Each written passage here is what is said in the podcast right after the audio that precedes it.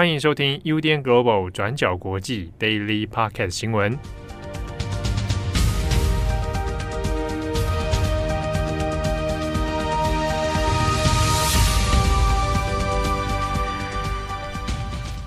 Hello，大家好，欢迎收听 UDN Global 转角国际 Daily Podcast 新闻。我是编辑会议，我是编辑木仪。今天是一月十二号，星期四。那在经过昨天晚上的尾牙之后呢，每位编辑都有稍微中奖的情况下，嗯、我们今天 就要带着满满的喜气来跟大家报 daily 啊，好悲伤哦。对啊，好啦，那我们今天呢是有两则的国际新闻要跟大家分享。那今天的第一则呢，我们是要来更新巴西国会暴动的这个后续调查。那博索纳罗的支持者是在一月八号的时候闯入巴西国会，那拒绝接受博索纳罗败选，随后引发了很多争议。那在十号的 Daily 上面，七号已经有稍微提到了博索纳罗支持者的回应，以及许多人会把巴西国会暴动事件跟二零二一年一月六号的美国国会山庄暴动事件联想在一起。那在今天呢，我们会分成两个部分来补充和更新。那第一个是新的调查进度，那第二个部分是美国现在有意愿跟巴西一起合作调查暴动事件。那现在我们先说第一个部分。那在一月十号的时候，巴西司法部已经下令逮捕多位相关的高级官员，那其中包括已经被解职的巴西利亚公共安全首长托雷斯，以及其他放任暴乱发生的一些官员。除此之外，那示威民众呢也有超过呃一千五百人已经是被拘留了。那同时也因为发现博索纳罗的支持者。当时候是从巴西各个地区前往首都，所以司法部门也开始调查，到底动员还有载运这些示威人士的金流来源在哪里？那是什么？那但现在的问题是，这些调查并不容易。首先，我们要理清的问题，也就是说，在国会暴动发生当下，官员是不是有放任暴乱发生的情况？那我们上面提到的巴西利亚公共安全首长托雷斯，要提一下这个人物哦。他是在一月二号，也就是鲁拉一月一号就职典礼的隔一天，才掌管巴西利亚公共安全部。那在这之前呢，他曾经是博索纳罗政府的司法还有公安部长。那在暴乱发生当下，示威者闯进政府重地的时候，就有官员质疑。托雷斯当时候是毫无作为，而且更早之前，托雷斯疑似也有意破坏安全部队的反应能力。例如，他在一月二号就任之后，就打乱原先的部队运作指示，并且呢，他很快的就外出旅游，那也不在自己的工作岗位上面，所以暴乱当天。托雷斯当天其实是还在休假当中的。那之所以可以平定暴乱，是因为总统鲁拉下令联邦政府直接指示巴西利亚安全部队，那来掌握巴西利亚的维安权限。那现在除了托雷斯被逮捕之外，最高法院也解职巴西利亚警察指挥官奥古斯托，那并且也对他寄出逮捕令。那鲁拉的通讯部长就表示，要追究这些官员的责任，其实非常的艰难。那因为，即便上层的这些高级官员，他们被指控教唆示威者，但是呢，他们底下的基层官员还是继续在工作，没有受到什么影响。因为呢，这些官员其实也可以辩驳说，我那天，也就是暴乱发生当天，也有在工作，那我只是停下来喝了一分钟的椰子水。那因为天气很热，但是那天剩下的时间我都都在工作，这可以是他们辩驳的一个方式。那此外呢，通讯部长也有指出，问题不只局限在警察身上，包括文职官员也面临一样的问题。因为博索纳罗在任期间呢，也运用对他忠心耿耿的警察还有军官来填补行政部门的文职职位，所以整个政府体系相对来说对博索纳罗是相当忠心的。好，那这是官员的部分。那至于闯进国会的博索纳罗支持者呢？巴西目前已经逮捕了大概一千五百人。那他们的光谱大概又是长什么样的呢？《华尔街日报》就报道，巴西调查人员正在追查那个动员各地波索纳罗支持者来到首都，那背后的金流到底是谁？那司法部长现在是表示，有部分农业综合企业的相关人士介入其中。那司法部就指出，暴动发生前，大概有四十辆的大型巴士把示威者从各地送往巴西利亚。那目前调查的重点在于找出到底是谁支付了车资，还有其他的相关费用。那并且呢，调查的重点也会聚焦在富裕的农业大州。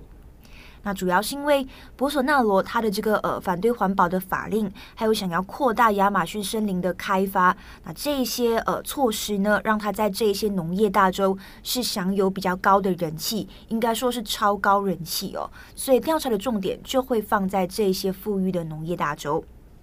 那像是例如，我们看一下，其中来自呃农业大州一个五十七岁的牧民，当时候他也是有到巴西利亚抗议，他就告诉《华尔街日报》说。他不会接受新的政府，那不一定要呃博索纳罗不可，但是他想要一个右翼的总统。啊，纵观来看，选举前后民意其实是相当的撕裂的，那而且呢，各种阴谋论、假新闻现在也是到处在流传，那这也是会进一步加剧撕裂整个巴西社会的。那我们看看一位巴西利亚的 Uber 司机怎么说哦，他就告诉《华盛顿邮报》。这些闯进国会的示威者不完全是博索纳罗的支持者。他说，右翼示威者是不会搞破坏的，那是因为有左派分子、左翼分子混在其中，闯进国会里面破坏公务。即便他们没有办法提出任何的证据，也没有办法证实说这到底是不是真的消息，但他们心中其实还是相对来说是支持博索纳罗的。那即便他们也会谴责国会暴乱，来认为呃这种暴力的行动是不允许的，但是呢，他们也不认为这是博索纳罗煽动，也不会认为这是博索纳罗的错。那相反的，如果有下一次的选举，博索纳罗出来参选的话，他们还是一样会支持他。好，那现在呢，就像七号讲的，虽然美国跟巴西的民主脉络跟国情是相当的不同，但是两个呃事件之间还是有一些相似的情况。那因为现在巴西的撕裂状况也是跟美国类似的，那所以接下来进入到第二个部分，我们就要来讲美国现在呢是有意愿跟巴西一起合作调查暴动事件。那路透社在十一号的时候就有一篇独家报道。引述了匿名的知情人士指出，众议院一月六号特别委员会的主席汤普森正在跟巴西的议员讨论合作的可能性。那我们先解释一下美国的这个众议院一月六号特别委员会哦，它现在其实是已经解散了。那它之所以会成立，是为了要调查美国国会山庄之乱。那是在经过十八个月的调查之后，那主席汤普森在去年十二月二十二号公布了八百多页的最终报告。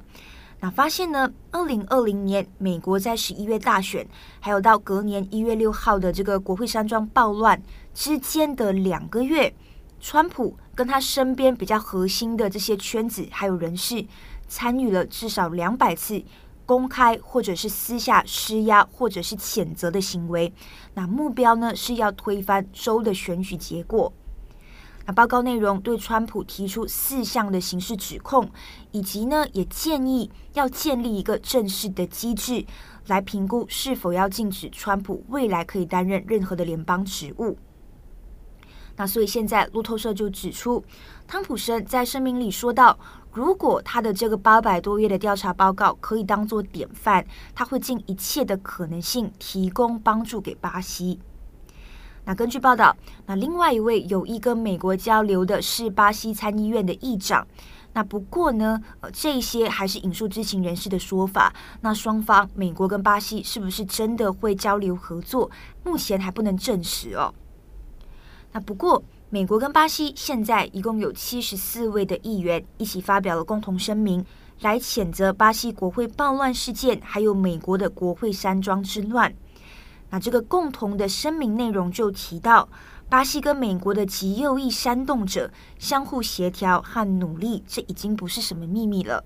他们举例，波索纳罗的儿子私底下一直跟川普的这个前顾问见面，所以声明就提到，正如极右翼的极端分子努力协调破坏民主一样，我们必须团结起来保护民主。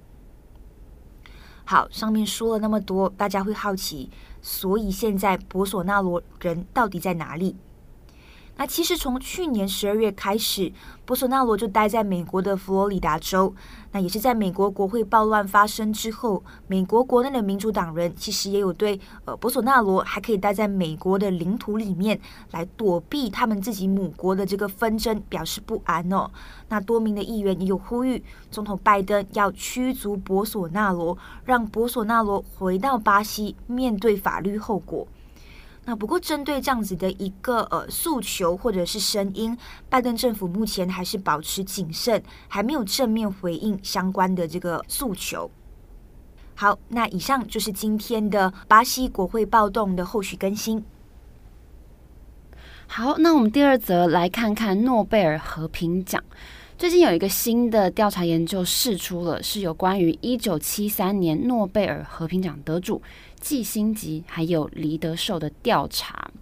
好，我们先把时间拉回到五十年前哦，一九七三年是南北越签署终止战争跟恢复和平协定的那一年。在一九七三年，那当年的诺贝尔和平奖是颁给了刚刚提到这个美国的外交官亨利·季辛吉，还有北越前共产党领导人之一的黎德寿。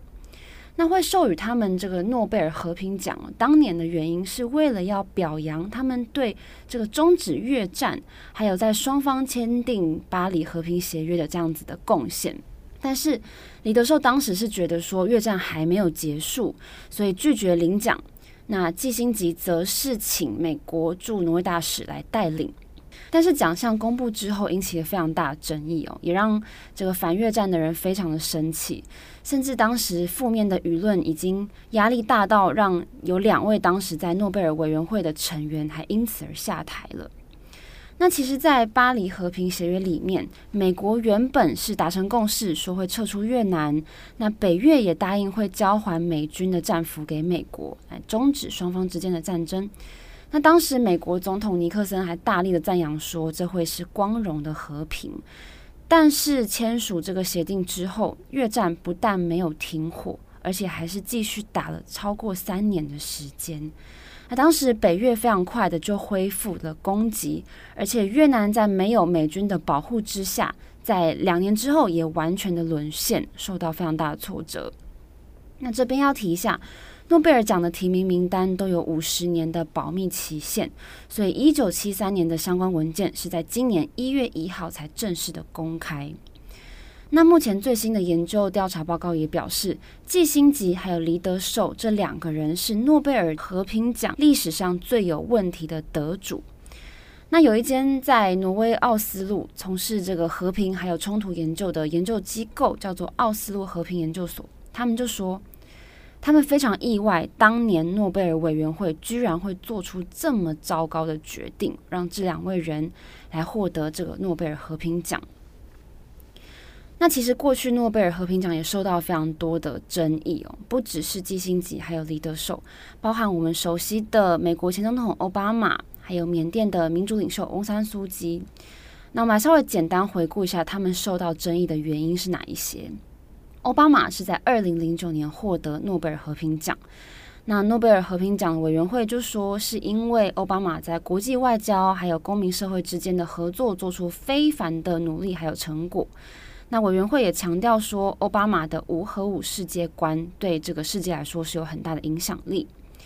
那奥巴马在获奖的当时哦，就引起非常多人的困惑，连奥巴马他自己都曾经说过，自己得奖当下是觉得非常困惑的。特别是他得奖的时候，才刚上任当美国总统九个月的时间而已，那就很多人批评说，这个时间点颁奖给他会不会太早了一点呢？而且重点是他被提名的时间其实更早，是因为我们回溯当时提名的最后期限是他就任后的第十二天，这么早的时间啊，这是时间方面的问题哦。很多人都觉得说，委员会当时的决定有一点太过草率了。那再加上很多人认为奥巴马在中东各国做的这些努力，其实对整个中东的和谈局势是没有太大的成效跟影响力的。好，那另外同样也备受争议的还有缅甸的翁山苏姬，他在一九九一年获得了这个诺贝尔和平奖，因为他领导缅甸反军事统治的和平斗争。但是在二十多年之后呢，翁山苏姬他在面对罗兴亚人事件，还有这些大规模的屠杀，还有严重侵犯人权的这些事件，他却没有发表任何的反对意见。所以也受到了国际社会非常严厉的谴责。例如说，在二零一六年的十二月，就有十一位过去的诺贝尔和平奖得主发表了公开信，他要求这个联合国要采取行动来解决缅甸政府镇压罗兴亚人的这个人道的危机。但是这封信里面也有同时谴责翁山苏姬哦，说他作为一个这个诺贝尔和平奖的得奖者。而且还是缅甸非常知名的民主斗士，居然没有采取任何行动来保护被迫害的罗兴亚人。那另外还有这个二零一九年的诺贝尔和平奖得主，就是伊索比亚的总理阿比。那他因为致力在这个解决伊索比亚还有厄立垂亚之间这个拖了二十年的这个战争还有政治僵局，所以被授予了这个奖项。但是他在获奖一年多之后，外界也开始质疑说，他是不是根本就不应该得到这个奖项？例如说，他就被指控说他刻意挑起了种族的仇恨，那还在这个提格雷北部地区发起了冲突，死了上千人，而且到现在也还没有停火的迹象。那这场这个冲突呢，联合国也说这场战斗的破坏力之大，大到惨不忍睹的程度。那这也让各方强力的呼吁诺贝尔奖委员会要收回对阿比的这个和平奖的奖项。那虽然委员会最后是没有撤回的，但是他们也非常罕见的对阿比寄出了严正的警告。好，以上就是有关于诺贝尔和平奖的相关整理。好的，那么以上呢就是今天的两则新闻更新。节目的最后，先来跟大家更新一下那个尾牙的奖金后续状况。哦，对对对，因为在 IG 上很多人，因为啊我们没有 po 你那时候得到奖的那个瞬间的照片，对啊，然后就有听友在大力的问说，那会有得到奖吗？帮会议 QQ，对对对，有啦。其实我们每一个人都有得到小小的这个奖金，不无小补啦，就几千块，对。而且去提领那个去写收据的时候，可能还要再被抽一下那个 那个税之类的。希望是不要。对，但祝福大家尾牙都可以中大奖啊！对，其实昨天还蛮嗨的啦，整体的气氛，我觉得，因为我已经很久没有参加尾牙了。对，这也是我进来转角两年第一次参加实体的尾牙，因为过去两年疫情，嗯、我们都是嗯、呃、线上尾牙，所以昨天也是我第一次的实体尾牙。对，因为线上尾牙应该是比较 会有种单薄的感觉嘛，就是你开着脸书直播，嗯，这样。那你有就全神贯注的去看它上面的表演之类的？没有，我在编文章。直播先开在旁边，然后 还静音，连参加尾牙都在工作啊！对对对，好啊！但是我们也想分享一个虽然有一点 delay 的东西，然后也跟尾牙毫无关系的是杨紫琼哦，他得奖了。对，因为昨天其实，在我们录 daily 的当下吧，杨紫琼就已经得奖了，拿了那个金球奖的女主角嘛。对。但是因为我们昨天也来不及跟大家更新，想说今天就放在后面跟大家聊一下好了。对，还有那个《妈的多重宇宙》的演杨紫琼的老公、嗯、那位演员，他也得到了最佳男配角。对对，都蛮厉害。但有看过《妈的多重宇宙》吗？虽然很像在骂脏话，对对。但是这真的我觉得蛮好看，真的是一个脑洞大开的，你完全不会料想到。结局你也不会料想到，过程当中就是戏剧的下下一段会是什么，就是你都预料之外。其实我必须要承认，我那时候进电影院看这部片的时候，其实我一开始是有点看不太懂，嗯，然后我是后来在朋友多加的跟我解释，然后我还上网找了资料之后，我才发现说，天哪，这是一部非常深奥的电影。对，结果多重宇宙这个字呢，在那个电影之后，它就变成 各大媒体或者是什么会下标，有时候会用的一个的一个词。对，而且我以前还一直很容易把那个片名念成脏话，因为一不小心真的会变脏话。对，就在那个片名前多加几个字这样。对，我这边个人其实有看了一下，他大概三分钟很短的得奖致辞，嗯、我自己觉得好，就是很感人。对，简单利落，但是是过程当中是他作为亚裔是一个女性，然后到好莱坞发展的一些很简短，但是又很。就很幽默嘛，来化解一些这样子他遇到的一些问题。对，像是他就有提到说，有人就问他，哎、欸，你会说英文哦？嗯、然后杨子琼还回答他说，对，因为来美国的飞机有十三个，就是十三要坐十三个小时这么久，所以我在过程当中我有学了一下。我觉得他们其实都蛮，我觉得他们可能各种大风大浪都见过，也看过很多的场合。其实有时候对于在这种玩笑话，他们是怎么去化解，我觉得也蛮厉害的。对啊，所以幽默有时候真的是一种智慧，哎。对，而且自嘲应该算是最高境界的，嗯，自我保护吗？嗯，就是我觉得是可以高度的展现自己的智慧，但又不会让攻击你的人得逞。嗯，对。然后现在呢，因为他得奖了，所以关于他过去的一些作品，还有他个人的努力，现在开始有很多媒体也在报道了嘛。那我相信他自己个人的努力。应该说，作为武打明星这件事情就非常的不容易，他自己也付出了很多的努力。结果现在呢，在就是讨论的就是他的国籍究竟是哪里呀？这个我也觉得也蛮有一点不知道该怎么说诶，因为现在包含例如说中国、香港还有马来西亚人，大家都在讨论说，诶，到底杨紫琼算是哪里人呢？对，因为有些人说他是中国人，然后有些人说他是香港人，有些人说不是，他是马来西亚人。嗯、那其实呃，杨紫琼是出生在马来西亚霹雳州的怡保啦，嗯，霹雳州怡保市，所以他的国籍应该是马来西亚的国籍。对，但我个人觉得，我个人觉得你要说他的演艺之路的养成是不是马来西亚给他的养分，我觉得这可能就不是。对，对的，这可能就不是。但是我觉得。他到底是哪里人，或者或者他到底是香港人之光、中国之光，还是马来西亚之光、华人之光都好。但我觉得更多的重点也可以就是聚焦在他个人的努力这件事情上面，还有他的作品吧。就有时候感觉只是为了媒体可能想要下标啊，然后想要便宜行事，然后就想要说哦要把他归类成哪里人。但其实最好最后还是希望大家比较把目光放在他的作品上面。对啊，在年初大家刚刚开工的这一个时期，然后你看到一个这样子一个很努力的人，凭着自己的努力一路走到好莱坞，可以说是嗯演艺人心中的殿堂，然后拿了一个奖项。我觉得他或多或少可能是对于有这一些梦想，或者是还在为自己梦想努力的人，多少是有一些鼓励作用的。对，所以相信。各位听友，还有我们自己也要勉励自己，就说，对，要好好努力。那也许有一天，我们还是可以成为我们想要成为的人。对，好，我是编辑会仪，我是编辑木仪，我们下一次再见，拜拜，拜拜。感谢你的收听。如果想知道更多资讯，请上网搜寻 UDN Global 转角国际。